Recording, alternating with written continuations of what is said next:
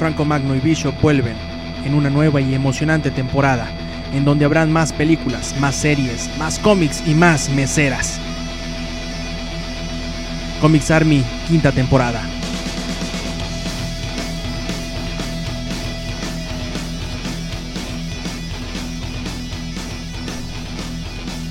Wow, qué buen programa de Melee Ninja, qué gran espectáculo nuevamente con Dinko y con Sonic Motion platicándonos acerca de Shigeru Miyamoto-chan y después de Nintendo Plus o Nintendo Wii o como se llame.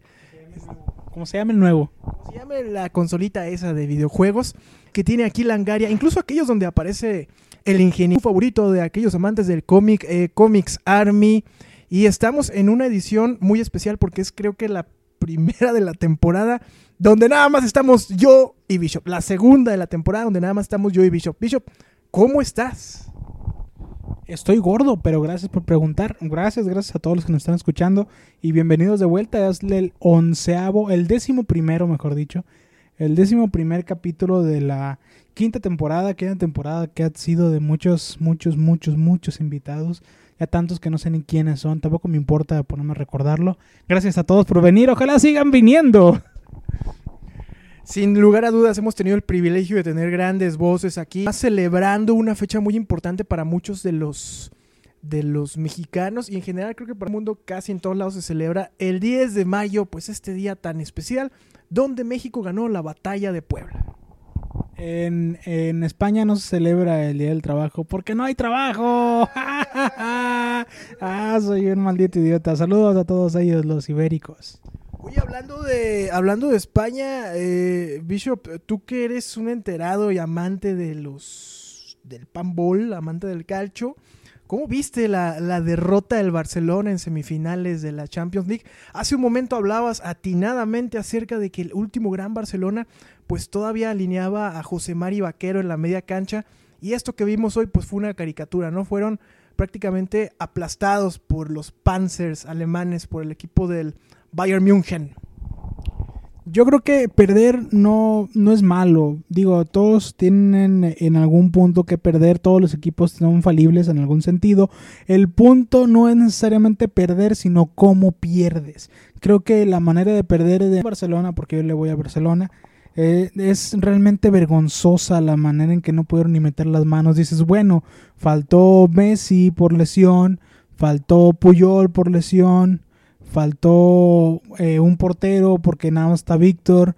Pero el, el, punto, el punto no, es, no es necesariamente ese, sino que no puedes depender de uno o dos jugadores para hacer un juego de conjunto cuando se supone que eres el mejor equipo, y esto lo pongo entrecomillado, equipo del mundo no funciona Alexis, no funciona Villa, no funciona absolutamente nada fuera de cuatro hombres específicos en el, Barcelona. Xavi, que hoy estuvo inoperante porque estuvo muy bien marcado, no funcionó tampoco Iniesta.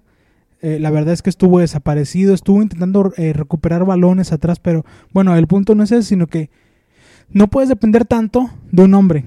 Messi. Si Messi no está bien, el Barcelona no funciona y se ha visto muchas veces, se vio en, las, en los cuartos todavía, ¿no? Contra el Paris Saint Germain. Hasta que entró Messi, funcionó el Barcelona y pudieron con las uñas superar al, París. Y, este, y la verdad es que era, para mí hasta, yo hubiera preferido que se quedaran ahí en cuartos y no hacer esta vergüenza de serie contra el, Sí, sí, sí, este, es que es, un equipo muy fuerte, Bayern, pero bueno, el punto es ese, no, yo creo que es, es, el, es un punto de inflexión para darse cuenta de que tienes que cambiar eh, la generación de jugadores ya y encontrar recambios que realmente sean interesantes, no nada más en dinero, sino que realmente funcionen, porque en contrataciones grandes pues han traído, pero ¿cuántas realmente han funcionado? Digo, trajeron, en algún momento me acuerdo que trajeron un güey, un islandés llamado Good Johnson, era, híjole, fue, fue caro. Y además, malo. O sea, creo que el único que, al que le anotó gol fue al América. creo que sí le han fallado la, contratación de refuerzos. Digo, Cés Fábregas, que, que, nunca terminó de agarrar el, el, tono del equipo. Y Villa, como dices, que entre que se lesionó, que fue una lesión grave, y el hecho de que el Barcelona en realidad nunca tuvo una carencia de delanteros. Era un equipo relativamente completo, muy, muy capaz, muy talentoso de media cancha para adelante. Y yo siento que fue la defensa lo que terminó siendo más poroso en los últimos años. Puyol ya bastante, ajá, ya Puyol ya grande, Mascherano pues nunca terminó de ser así que tú digas un baluarte. Este, las laterales pues siempre cambiando los jugadores y el portero. Sí, Piqué y Dani Alves, Dani Alves pues más metido en, lo mediático, este, calentando juegos que, que jugando realmente, no pesando. También escuché un comentario muy interesante que decían, bueno, es que gana la liga con tal facilidad que esta falta de competencia, esta falta de presión de ganar, termina relajando a los jugadores, ¿no? Terminan entrando hasta cierto punto confiados.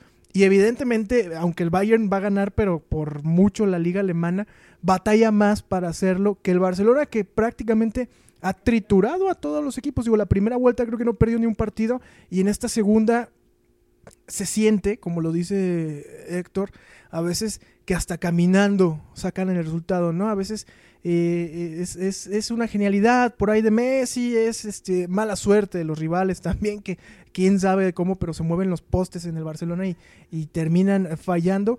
Y bueno, pues tenemos ciertamente un equipo que al menos este año no ganar la Champions para el Barcelona es un fracaso. Es un fracaso porque es un equipo diseñado para hacerlo, porque la Liga Española le queda chica. Los comentarios que escuchamos hace rato durante transmisiones, eh, es realmente vergonzoso llegar a una semifinal de Champions League. Yo diría, para cualquiera, no, no es vergonzoso. ¿Es vergonzoso perder contra el Bayern? Pues no, es un equipazo. ¿Cuántos goles debieron de anotar? ¿Cuántos partidos debieron de ganar para llegar a una semifinal? Pues muchísimos. El punto es, no, no importa qué hagas, no importa cuántos ganas, cuántos goles, cuántos... Vaya, es, lo de menos. El punto es cómo llegas a tu último partido. Y la manera en que llegó el Barcelona a este último partido es vergonzosa. No es tanto que no haya ganado la Champions, es la manera en que, en que no la ganó. Es, es el problema. No habíamos, en los, o sea, en, en esta en sus eliminaciones veíamos marcadores más cerrados, a veces incluso se podía adjudicar a la mala suerte, ¿no? Como aquella eliminación con el Chelsea donde les meten el gol a un contragolpe, dices, bueno, se murió la raya, ¿no? Estaban atacando, era un equipo frontal y terminó obviamente pagando lo que generalmente tienen que pagar los equipos que atacan, que es el desorden defensivo, ¿no? El, el descuidar la zona defensiva y ante un equipo como Chelsea en aquella época que estaba diseñado específicamente para el contragolpe, pues se pagó caro. Como dice Bishop, pues se se, siente este fin de ciclo, se siente este agotamiento, quizás no en lo físico, pero sí en lo mental de jugadores que ya lo ganaron todo, en varias ocasiones además, y que podrían estar de reto esta, esta necesidad de cambio de aires en toda la estructura del Barcelona. No creo que, que, moviendo la plantilla nada más se resuelva evidentemente lo que dejó Pep Guardiola, pues es extraordinario, pero hay que llegar con ideas nuevas, ¿no? En muchos sentidos, Tito eh, Vilanova es el continuismo de ese proyecto, es seguir sobre esa línea. Y quizás sin la cabeza original no va a funcionar, quizás hay que cambiar el esquema. Y obviamente esta reconstrucción va a tomar tiempo. Pregúntenle al Real Madrid que hablando de humillaciones, de si es humillante quedarse en semifinales, bueno, este equipo ya se quedó tres veces en semifinales. Este año queda la sensación de que se quedaron en la raya, pero ciertamente después del juego de ida donde los trituró el Borussia, pues te preguntas qué tan cerca en realidad o qué tanta capacidad. Creo que a diferencia del Barca, nunca tuvimos un año donde de arranque dijéramos el Madrid es favorito para la Champions League. Siempre estaba esta idea de que en cualquier ronda de eliminación directa se los podían echar. Yo la verdad pensaba que no era descabellado imaginar que el ¿cuál fue el equipo turco? El Fenerbahce, no, el, Galatasaray, este podía terminar eliminando al, al, Madrid. En este caso el Bayern, pues terminaron echándolos. Y en el grupo incluso terminaron abajo del Borussia. O sea, nunca, nunca terminó por ser favorito, pero en fin, pues muy interesante. Oye, también Paola Espinosa nos da nota este día, pero ¿de qué era el programa? ¿De qué era el programa? ¿De qué, de qué se supone que tenemos que hablar? Eh, íbamos a hablar sobre la macroeconomía china y su impacto. En... No, no es cierto, no es cierto. No, no, no le cambien, amigos. Es de cómics todavía este programa. Sí, vamos a hablar de cómics. Y este programa va a salir más o menos. Ahorita te voy a decir qué día va a salir. Debe andarse publicando como el 8 de mayo, más o menos. faltando dos días y faltando dos días ya nada más para el Día de las Madrecitas, y no me refiero a las personas muy chaparritas, sino a las progenitoras de cada uno de ustedes que nos están escuchando. Por eso hoy este tema es, es, es para ellas, para ellas. En realidad no es que sea para ellas de que, ay mamá, vente a escuchar el programa de este par de. No, es un programa dedicado a las mamás de los superhéroes. ¿Por qué? Porque se nos ocurrió ahorita y dijimos no tenemos nada más. Eso vamos a platicar y si les gusta, bueno, si no, pues váyanse a con el calzón corcuera o como sea que se llame. Eh, cuando estábamos platicando acerca de las mamás de superhéroes, lo que vino a la mente, creo, es el hecho de que muchos no tienen madre, en realidad. No, le decía a Bishop, por ejemplo, o son noviadas. Este, está el caso del hombre araña, por ejemplo, que no tiene no vemos nunca en, el canon de la creación del superhéroe a su madre, ya es mucho después. Está Batman, Superman, Linterna Verde. Este, en general los héroes, al carecer de, de, de progenitora, se les suele dar esta dureza casi natural desde el nacimiento, no este luchar contra la adversidad.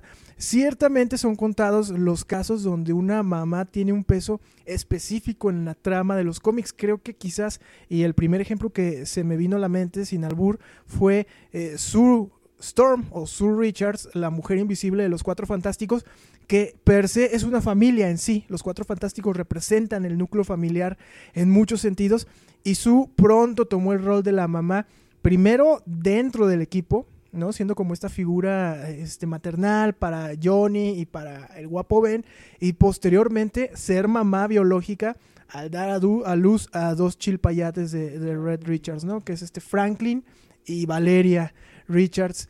Así que indudablemente tenemos, yo creo en ella a la máxima fi figura, al epítome, suena bien, no sé qué significa, de la figura materna en los cómics, pero ciertamente no es el único. Como dice Bishop, hay algunas que sin haber dado a luz juegan el rol de madres, porque madre no es quien pare, sino quien cría.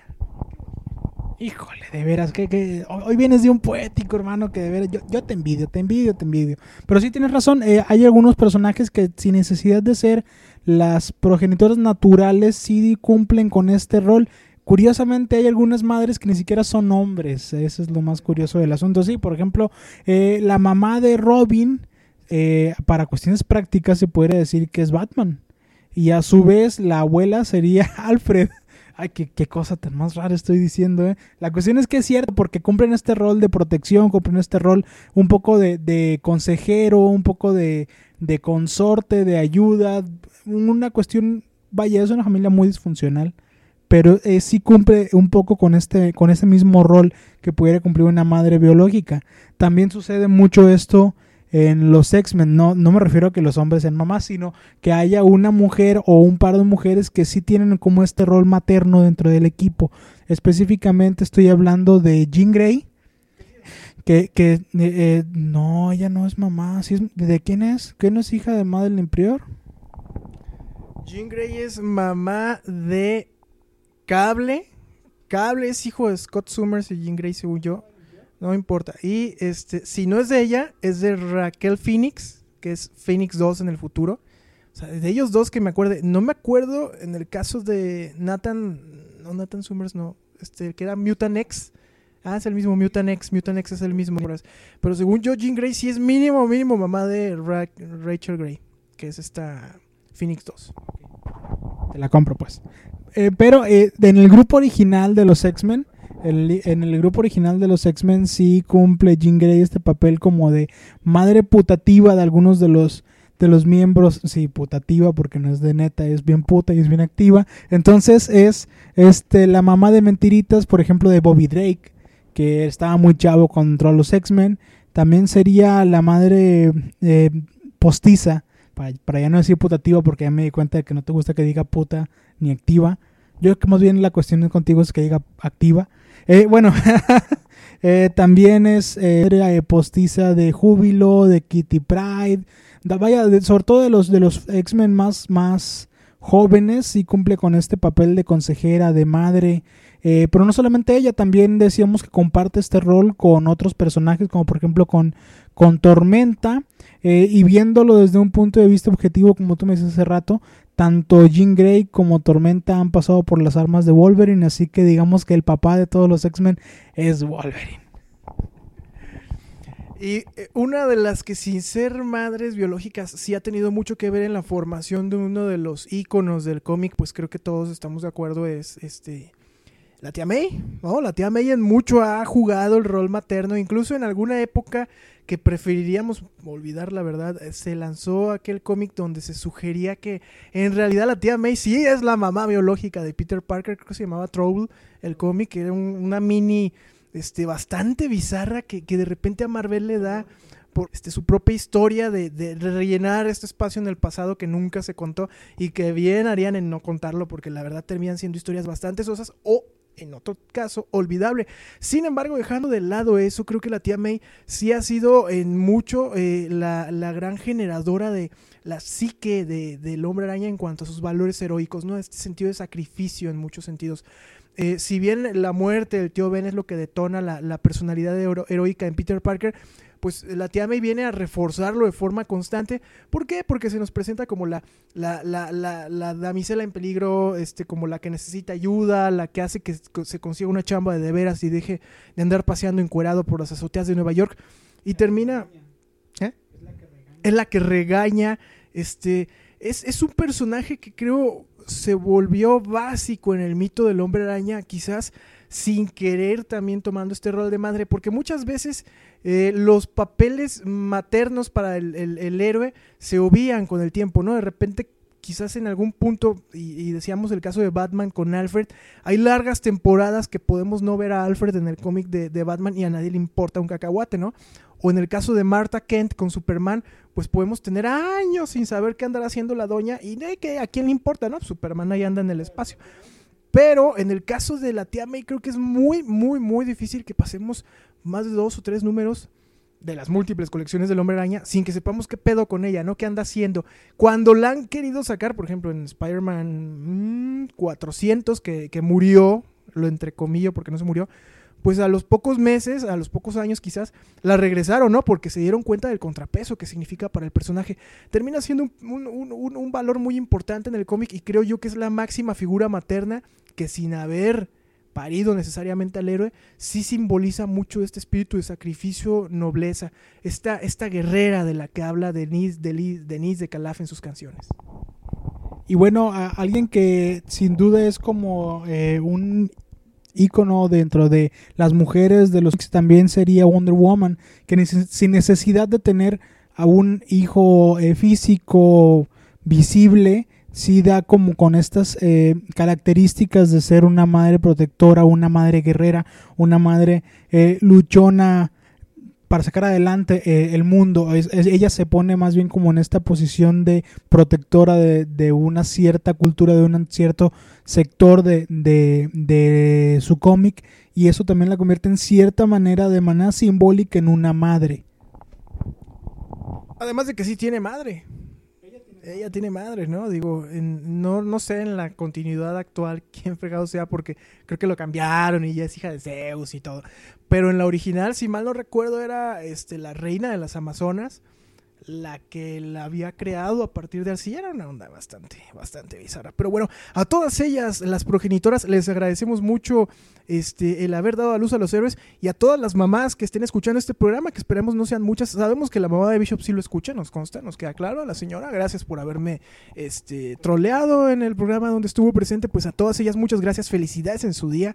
Este, señoras, pongan a, sus hijos baquetones, haraganes, que se gastan el, el dinero que debería estar en la casa para los ahorros en revistas de monitos que les dicen, mamá, pero es una inversión para el futuro. Señora, no. Esas revistas están en español, nunca van a ser inversión. Hay tirajes extras, no valen nada, señora. Si ve las revistas de su hijo, tírelas a la bura, aunque estén metalizadas. Si están en español, está claro, ¿no? Si están en inglés, aguas, aguas. Pero bueno, creo que llegamos ya al corte, ya nos pasamos de lanza bastante. Este, esto es Comics Army. A, continuación es, es, una rola, Bishop. Tú preséntala, ¿no? Tú que tienes esta conexión psíquica y espiritual y un poco, este, eh, casi mental, iba a decir erótica, pero sería bastante extraño con tu carnal, pues sabrás qué canción nos va a poner a continuación. Y bueno, basándonos en la plática que tuviste ayer tú con Daniela, con Daniela 1, eh, Nos comentó eh, por ahí Rob Sainz que iba a cumplir uno de tus queridos que iba a poner la canción de Pepe, que en realidad se iba a llamar Paco, eh, que era en tu honor eh, de las jeans. Así que esto es Paco, digo Pepe de jeans. Y paso los micrófonos con Roberto. Adelante, Roberto.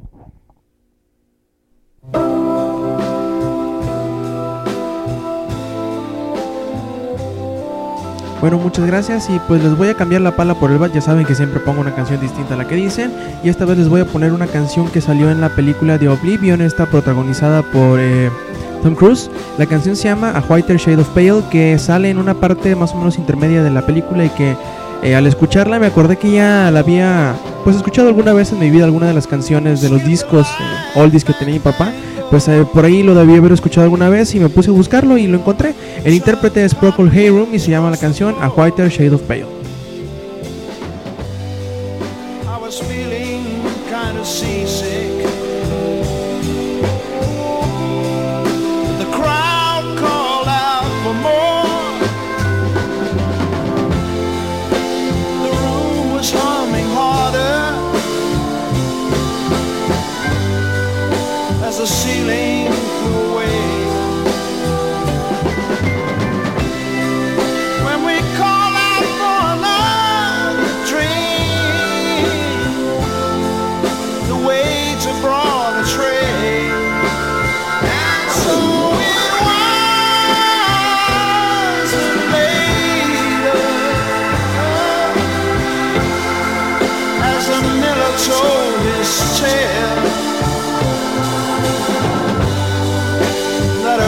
kisses first, just go sleep. Turn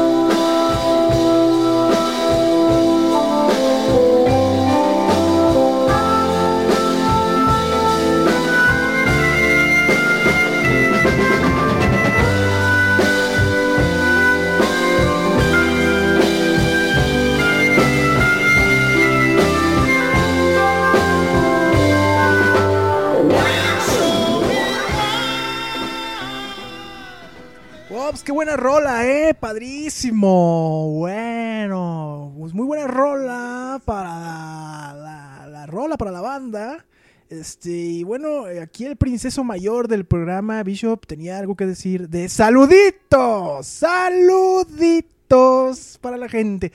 ¿Cómo se ponen bravos con los saludos? Para empezar, Bishop, este, la usuaria Miaumomo, así se llama, Miaumomo, dice que, que por qué suena así tu voz, que suena como que te estás apretando la nariz. Explícale qué sucede, por favor. Lo que pasa. no, lo que pasa es que así hablo, hablo feo, pues que, pues, que tiene. Este, no, lo que pasa es que ella se refería, e- ella pensaba, déjame te explico porque parece que no lo entendiste. Ella pensaba que cuando hacía, que cuando es que es que de pronto, ay, es que es que es que y, y pues sí, así es y pero o tú cómo ves? No, pues indudablemente tienes razón, ¿eh? Este, ¿Eres Inco o eres Bishop? ¿O ¿Qué pedo? Ah, ok, ya. Te explico. Lo que pasa es que Rosa, Rosa es el verdadero nombre de mi momo. Yo, sí la conozco. Es, mi amiga, es mi amiga. Eh, ella escuchó cuando nos acompañó Melé Niña. eh, en alguna de las ocasiones que nos, que nos acompañó Melissa Niña. Y este creyó que en realidad era yo y que así hablaba. No, no, no, no, no, no, para nada. Yo tengo voz varonil, por si no lo han notado. este, sí, ya tampoco, tampoco tengo la voz muy bonita, ¿no? Pero bueno, este. Este, el punto es eh, precisamente que cuando, cuando, es más, Melanie, ya tú explícale. Es que el que habla feo soy yo, no él. Sí, ya sabemos eso, pero a ver, explícale por qué hablas así. Es que de niño me metí unas canicas en la nariz. Ahí está muy bueno. No olviden escuchar el, el programa de Melé Ninja que se llama El Podcast, que está muy bueno, muy bueno, muy chistoso. Este, mucha comedia involuntaria. Bishop, este, pues manda los saludos, ¿no? Por favor. Sí, un saludo para Marcia Andrea que dice que hoy sí madrugamos y grabamos muy temprano. Un saludo para ella. Un saludo para Cés Puga, el buen César Puga. Un saludo para Soisonero, el famosísimo niño de cobre que dice que quiere un saludo con mucha salsa y poco garbanzo. Un saludo para el ingenierillo, el famoso ingenierillo. El nunca, el nunca bien tratado ingenierillo. Eh, es un arrimado cualquiera, es un facilote. Un saludo para pinche Snake, el tal Rubén. Antes, antes se llamaba Soy Snake, ahora se llama pinche Snake. Ya, es que estos chavos de veras se les hace, se les hace fácil. Eh, sí, a él, a él le gusta Muse, pobrecito. Eh, también para Ambra Al-Hasred, eh, que este es, es, es, mi, es mi rodilla, el señor. Un saludo también, ¿a quién más? Para, ¿cómo se llama? Eh, eh, eh, A ver, aquí tengo más, aquí tengo más que los había notado. Para Metalidimu, un saludo para el super muñeco. Un saludo para Tokio Dayori. También para Daniela, que es D4NIELA1, a la que le gusta jeans, la fanática número uno de jeans. También un saludo. déjame ver quién más tengo. No, ya son todos, son todos. Muy bien, qué bonito. Y bueno, este, así rápido, porque tampoco somos el tío Gamboín y esto no es el canal 5. Un saludo, dice que un saludo, él le manda un saludo a su mamá que no pudo venir. Un saludo para la mamá de Dark Hanner. Sacarinero, saludos a los Avengers. Este, a veces creo que creen que son, creo que sí son niños lo que, los que nos escuchan. ¿eh? Tripas de gato, le manda saludos al abuelo Stan. Abuelo Stan. El abuelo Stan. Para Soms Razajer. Saludos, ahí te van, Bishop. Los saludos que ahí te van en la cara. Carlos, Carlos Fiesco nos pidió un resumen estilo Perro Bermúdez del partido del Barca. Ya lo dimos, ya lo dimos. Fíjate. Sin imitar voces. Y un saludo para Lola Kemper. Muchos saludos a Lola Kemper, que es una extraordinaria tuitera. Este, no, nada que ver con Mario Kempes. Es, Kemper es el apellido de un asesino serial muy famoso que ya tomó el apellido para Twitter. Bueno, Bishop, llegamos a uno de los temas favoritos, aprovechando que fue el Día del Niño, la inocencia, la alegría, la pureza. ¿Qué tema nos preparaste para que escuchen los chiquitines? Pues ninguno, eh. La verdad es que ahorita dije, a ver qué se me ocurre, platicamos ahí lo primero que venga. No, eh, te iba a preguntar, ¿tú recuerdas? Ya, en algún punto platicamos sobre este, este tema tan escabroso. Mira, vamos a hacer un combo bien bueno. Las mamás y el sex comics. No, no hay mejor tema, no, no hay mejor combo de temas que ese. Este, y estábamos queriendo platicar, estábamos haciendo memoria también un poco antes de, de entrar a grabaciones y decíamos, es que en muchas escenas, en muchas viñetas se infiere que van a tener coito sexual, que van a tener acercamientos sexuales y actividad coital, pero bueno, nunca, nunca así abiertamente, ¿no? Porque tampoco es una, una revista porno, ¿no? O sea, como digo abiertamente me refiero a que sea abierto a, a- a verse, ¿no? Que abierto en algún punto, sí, ¿verdad? Eh, ya mejor me callo. Eh, sí, yo recuerdo, yo como que me quedó una escena grabada en mi inconsciente para toda la vida y nunca se me va a quitar aquella viñeta donde estando eh, sitiado, bueno, tomado el control de un de la isla, creo que era Genosha, eh, por unos robots que tenían eh, un aparato que cancelaba los poderes de los mutantes, quedan en la misma celda Gambito y Titania y hay acción ahí y aunque el dibujo es muy sugerente, en realidad no hay nada cuadro que, que te diga, ah, sí, están poniéndole bien duro, ¿no? Pero sí, efectivamente hay eh, esta, pues esta forma de inferir que, que están haciendo algo más que jugando a la matatena a mitad de la noche, ¿no? Pues no sé, Bishop, la verdad yo lo leí de una mente infantil, si mal no recuerdo, yo tenía seis años cuando llegó a mis manos este cómic y como muchos niños de esa época, pues nos gustaría que nos explicaras cómo lo rellenaste tú con tu mente cochambrosa. Creo que ya, ya, ya habías quemado tu salón en la preparatoria para esa época, creo que ya habías vivido, ya no te gobernabas cuando veías los, los videos de Faye en Videorola, te ponías acá, este, muévelo, muévelo, muévelo y todo eso.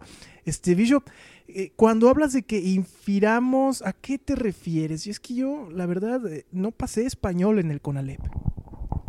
Sí, me refiero a que no es, eh, ¿cómo decirlo? Es como cuando, "Ah", pero, pero no así. O sea, ¿sí se entiende? ¿No? ¿Un poquito? que no es, no es, ay, es que se me fue la palabra, no es gráfico ni, bueno, solamente se sugiere que el lector imagine que está sucediendo algo. Dan como ciertas pistas para que imagines que está sucediendo algo y ellas no ellos no tengan que eh, hacerlo de facto, o sea, explicar. Entonces, tuvo una erección, o sea, no, no hay para qué hacerlo tan, tan, tan explícito. Eh, Esa es la palabra, no, no es explícito, pues. Y va pasando, y es que este tema es bien complicado de explicar, ¿verdad? Sí, cuando Bishop tenga hijos y les tenga que dar la plática del sexo, imagínense cómo se va a poner. Hay que, hay que hacer un programa especial de eso. De Bishop le enseña sexualidad a su pequeño Bishop Junior, alias el ingenierillo Junior. Mire, mijo, usted lo que, lo que va a hacer es que, mire, yo le voy a explicar, pero, pero póngame atención. Primero que nada, hay, hay abejitas y hay abejitos. Y, y los, y los, y lo- los, este, hay flores también. Y, y, hay, hay, eh, hay como el pistachón. ¿Sí te acuerdas, mijo, que lo estábamos viendo una vez? Pues ese, ese, ese no sé qué sea. Pero hay también de esos. Imagínense, qué belleza. Eh, aunque sí sabía de qué se trataba el, término, pues quería ver qué hacía Bishop. Evidentemente ya lo hemos hecho caer. Este, se sonó como maestro del CNTE tratando de explicar por qué está pedreando congresos en, en estados del sur. Pero bueno, yo recordar ese... Creo que las primeras escenas de sexo sugerido las leí en Spider-Man y ya no, ya no, no tanto en números regulares, sino en el recopilatorio, por ejemplo, de, de Spider-Man contra Venom, que llegó a publicar aquí Editorial Beat, el primero que dibujó Todd McFarlane.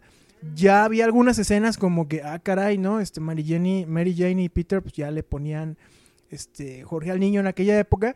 Y posteriormente en Maximum Carnage también. Y posteriormente en, en la saga del clon también. De hecho, en aquella época termina embarazada Mary Jane.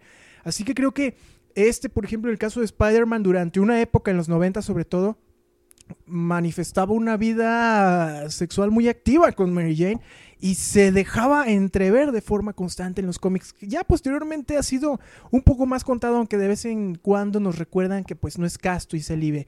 El buen Peter, aunque vive solo, en realidad vive solo, solo tiene a su mano, pues este, a su mano, nunca mejor dicho, este, pues la, la- no sé, la, la soledad básicamente, ¿no? Como esa canción de Enjambre que dice Dulce Soledad, pues creo que es una oda a la Manuela, lo que hace Spider-Man en, en solitario.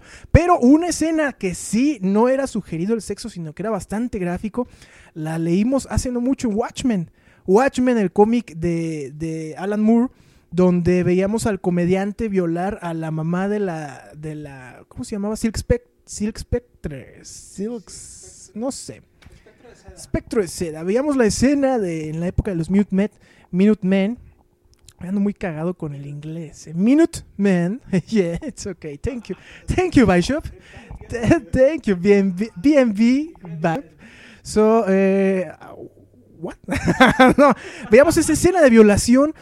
Y, ese es uno de los contados casos donde el cómic eh, se deja un poco esta ñoñería que impera. Digo, no todas las historias son como tipo Milo Manara, donde se, se- se aparecen desnudos o aparece el acto del fornicio, pero son contados porque si algo hay que reconocerle, sobre todo a la industria gringa, es que de las pocas cosas que no ha usado como técnico barato para hacer avanzar los guiones es el sexo en sí, ¿no? El sexo gráfico sobre todo. Y también es cierto, hablando un poco de la, de la hipocresía usual que hay en el cómic, como en todos los medios, que lo mismo tú puedes leer en, un- en una revista, ver, perdón, decapitaciones, mutilaciones, asesinatos en masa, destrucción de ciudades, este, muerte de todo un planeta explotando, pero nunca ves sexo. Rara vez ves violaciones, ¿no? Yo ahorita me acuerdo nada más de la de Crisis de Identidad en el universo DC, donde, donde el Dr. Light viola a Sue Dibney. Otra escena de sexo sugerido no se ve afortunadamente nada porque hubiera sido como bastante... "Ugh". Pero en general el sexo es... Y yo diría que en los últimos años se ha vuelto todavía más claro, ¿no? Creo que en algún momento de los 80 y de los 90 se podía sugerir un poco mayor la libertad sexual entre los personajes. Y a partir de esta década, cuando entra Joe Quesada en DC, entra Dan Didio en, en DC, como que el sexo lo tratan de arrinconar lo más que pueden dentro del recurso del guion y termina siendo olvidado en general, ¿no? Termina siendo como un como lo último que se puede poner, quizás o censurado, censurado porque también ha ocurrido. No sé, también eh, mm, tan tan es malo que lo hagan como por política, como no se puede porque no, como también al menos creo yo ha estimulado a los creadores a buscar darle la vuelta de repente a algunas cosas y no recurrir a eso que si a mí me preguntas qué debería estar vetado en un cómic, la verdad, la verdad, creo que sería matar un personaje cada dos años, al mismo personaje al menos. Eh, Sería como, a ver, ya, espérate, ese recurso ya lo usaste, ¿no? Ya está muy quemado. Bueno, así como no puedes usar el sexo para contar una historia o como un detonante de una situación dramática, porque vaya que detonan eso, no deberías usar la muerte de los personajes principales como para relatar una trama porque lo abaratas, lo vuelves como el recurso simplón. Bueno, de por sí es un recurso simplón, tanto en los cómics como en, en la vida real. Digo, para mí no es, no es argumento el, ah, se pegaron una costón y ya. No. Este, ahorita estaba, que estaba queriendo acordar de otra escena de sexo más que fuera un poquito más actual, porque la mayoría son como muy viejas. Creo que lo más parecido sería la hija de Red Skull hace como unos dos años, que no con quién se pegó una costón. Pero no, no me puedo acordar. Y es que está, está muy difícil, la verdad es que es un tema que, bien dices, lo han obviado, al menos en el, en el mainstream. Sexo, sexo, mucho sexo. Y en el hentai hay mucho. Este es en las independientes o bien en las que no son tan mainstream, como por ejemplo en Why the Last Man. Ah. Ahí sí. Alguna vez hablamos de esa serie hace, bueno, pues en, el- en el la primera temporada. Este, y las aventuras de Yorick sí lo llevaron a cabalgar ahí con varias muchachonas. De hecho, este, creo que sería uno de los cómics mejores contados en su momento y todavía actualmente me parece que es, que es muy bueno recordarlo y si tienen oportunidad léanlo. Sí hay eh, escenas de sexo un poquito no gráficas en ningún momento porque es un, es un tema que se cuida mucho no hacerlo muy explícito, pero sí se infiere que tiene sus que veres con bastantes personajes. Recuerde, en los 60 números, porque es una serie de 60 lú- números nada más, creo que son cuatro personajes con los que se pega un recostón y este y vaya, está, está bien, digo, porque estaba dentro de la historia, era como... eh, aceptable pues que, que, que, que fuera hacia ese lado de la historia y vaya era hasta un, en cierto sentido una necesidad eres el único hombre en el planeta y pues pues hay que darle digo para repoblar pues. Este y me estaba queriendo acordar de otro y vaya siempre hablo del mismo cómic Croust en Croust hay bastantes pero bastantes escenas de violaciones y de sexo este consensuado tanto tanto de manera explícita porque sí hay cosas muy muy explícitas como cosas más eh, más bien como para imaginárselas pero regularmente son cosas muy explícitas. O sea son cosas que dices tú ay güey a, a mí a mí que yo sí digo me, me gustan las películas gore y todo esto aún a mí, aún a mí, me revuelve el estómago. Digo, ay, cabrón, está bien duro esto. Hay una escena donde están violando a una señora, a su niña de como de 7, 8 Ay, güey, no, está, está denso, ¿no? Este, ya lo dice Bishop, este, ese cómic en particular, Crows, este, White the Last Man, pues son historias que, que el sexo, como lo menciona Briancito, pues es un recurso muy válido, ¿no? No, no, en, Extreme X-Men lo intentaron también, es cierto, ¿no? Digo, en X-Men, de hecho, ya dentro del grupo creo que entre todos se han dado todo, ¿eh? Este, es que es, es raro el que ahí creo que nada más, no sé, el doctor Javier, ah, es broma, es broma. Y también, ¿no? Pues ahí está el hijo Proteus, estuvo con Moira, estuvo luego con esta, los, la de los Shiar, no me acuerdo cómo se llamaba, Lilandra. Este, estuvo con Magneto también, pues algún momento de soledad que dijo, oye, ayúdame, pues no me puedo parar, yo puedo manipu- manipular el metal, ¿no? Cerrándole el ojo, el fierro, ¿tú entiendes? Y, y bolas, pues que ahí te quedó jabón. Pero sí, como dice Briancito, pues es un tema que como el sexo es la herramienta, la obsesión constante en el ser humano y creo que también ha sido el motor creativo. Hoy tenemos una invitada nada más, desafortunadamente creo que no va a poder hablar, es Lana del Rey, la mastada de Bishop. Bishop, en los últimos meses, ¿cuántas veces te ha lesionado Lana y por qué? cada que se me acerca. No, no, eh, eh, ya está más calmada, ya, ya no me hace tanto daño. Pero sí, sí es, es muy ruda. De pronto se, se aloca y se pone loca, se pone loca. Además, una cazadora innata, nos decías, ¿no? Que es capaz de qué? De, de matar a vendedores, este, atacar a los taqueros. Creo que el del sushi también lo, decapitó hace poco. ¿O no? Pues intentó, intentó. eh, lo que sí es que cuando, cuando se calma, es un amor de cabrón, es un amor.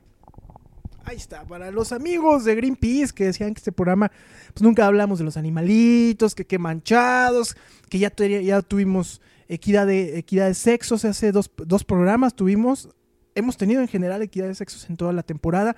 Los de la GLAD nos dijeron que bueno que invitaron al ingenierillo, ya se abrieron al tercer sexo. Bueno, pues en esta, en esta edición, en esta edición ya tuvimos también un animal. Tuvimos a Lana del Rey, la mascota gato de Bishop. Bishop, conclusiones, ¿no? Llegamos al final de un programa extrañamente tranquilo. Regularmente pasa algo así como que nos saca de onda. Y hoy no, hoy, hoy sí tuvimos que echarle rollo de, veras al programa y se notó, ¿no? Se notó porque más de uno probablemente este, cayó, cayó noqueado sobre el teclado de- del ciber a donde van. También se vale, digo, de pronto es mucho chacoteo y es mucho gritoneo. ¡Ey, tú, y que me déjame ahí! Así. Pero bu- bueno, a veces, a veces también tenemos que ponernos serios y hablar de temas que realmente sean trascendentes. Un, un abrazo a todas las mamás, un abrazo a todas las progenitoras, un, un saludote a mi mamá que está un poquito enfermita ahorita, pero eh, pronto va a estar bien. El siguiente programa les adelanto, les adelanto que ahorita viendo a Lana me acordé cuántos animales, mascotas hay en los cómics. Ese es un tema que les dejo para, para la siguiente. Ahí está el tema fuerte del próximo programa. En la pregunta en Twitter fue ¿cuál es tu hentai favorito? Hablando acerca de, Bishop, de su gusto por los cómics pornográficos, que evidentemente pues es un tema que tendrá que resolver en su matrimonio y probablemente nos demos cuenta muy pronto qué es lo que sucede. Y, el que y la respuesta ganadora de la semana fue de Max Necron, que dice que su hentai favorito es Inmoral Sisters. Yo creo que Sisters, no Sitters. Pero no nos cabe la menor duda de que cómo la disfruta Max Necron Bishop. ¿Cuál fue tu primer contacto con el hentai? Si te acuerdas, no, si te acuerdas. Como no, no pongas cara de que no, sí. No, no. No, sí, sí he leído, pero no me acuerdo, o sea, hace muchos años. Este, no sé, creo que es que mm, es como el porno, ¿quién vio una porno completa? O sea, no, no. Eh, pues, eh, no sé, la Blue Girl. Ay, co- ¿cómo preguntas de qué trata un hentai? ¿De qué más puede tratar, hombre? Hay una trama profunda detrás de cada hentai. ¿De qué se trataba? Era, era, era, era, era una, una ninja, creo que sí era una, una mujer, una, una morra ninja. Muy sexosa, algo así, no, no me acuerdo, fue hace muchos años, Paco.